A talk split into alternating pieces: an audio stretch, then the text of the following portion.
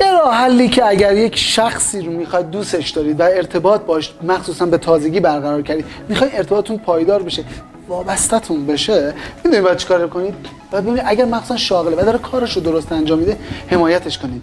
نه اینکه بیشتر بهش نق بزنیم بگیم تو برای من وقت نمی‌ذاری چجوری؟ تو کار درگیرش بشید سنت فکری کنید باش همدلی کنید باش همراهش باشید. ببین چی چیزایی تو کارش نقاط قوتی داره پرورشش بدید مثل آهنربا بهتون میچسبه. همش دلش می‌خواد با شما باشه.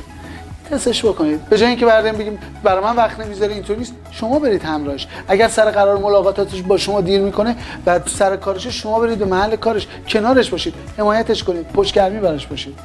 خیلی لذت بخشه. وای که چقدر همه اینو دوست دارم حتی خود من. موفق باشید.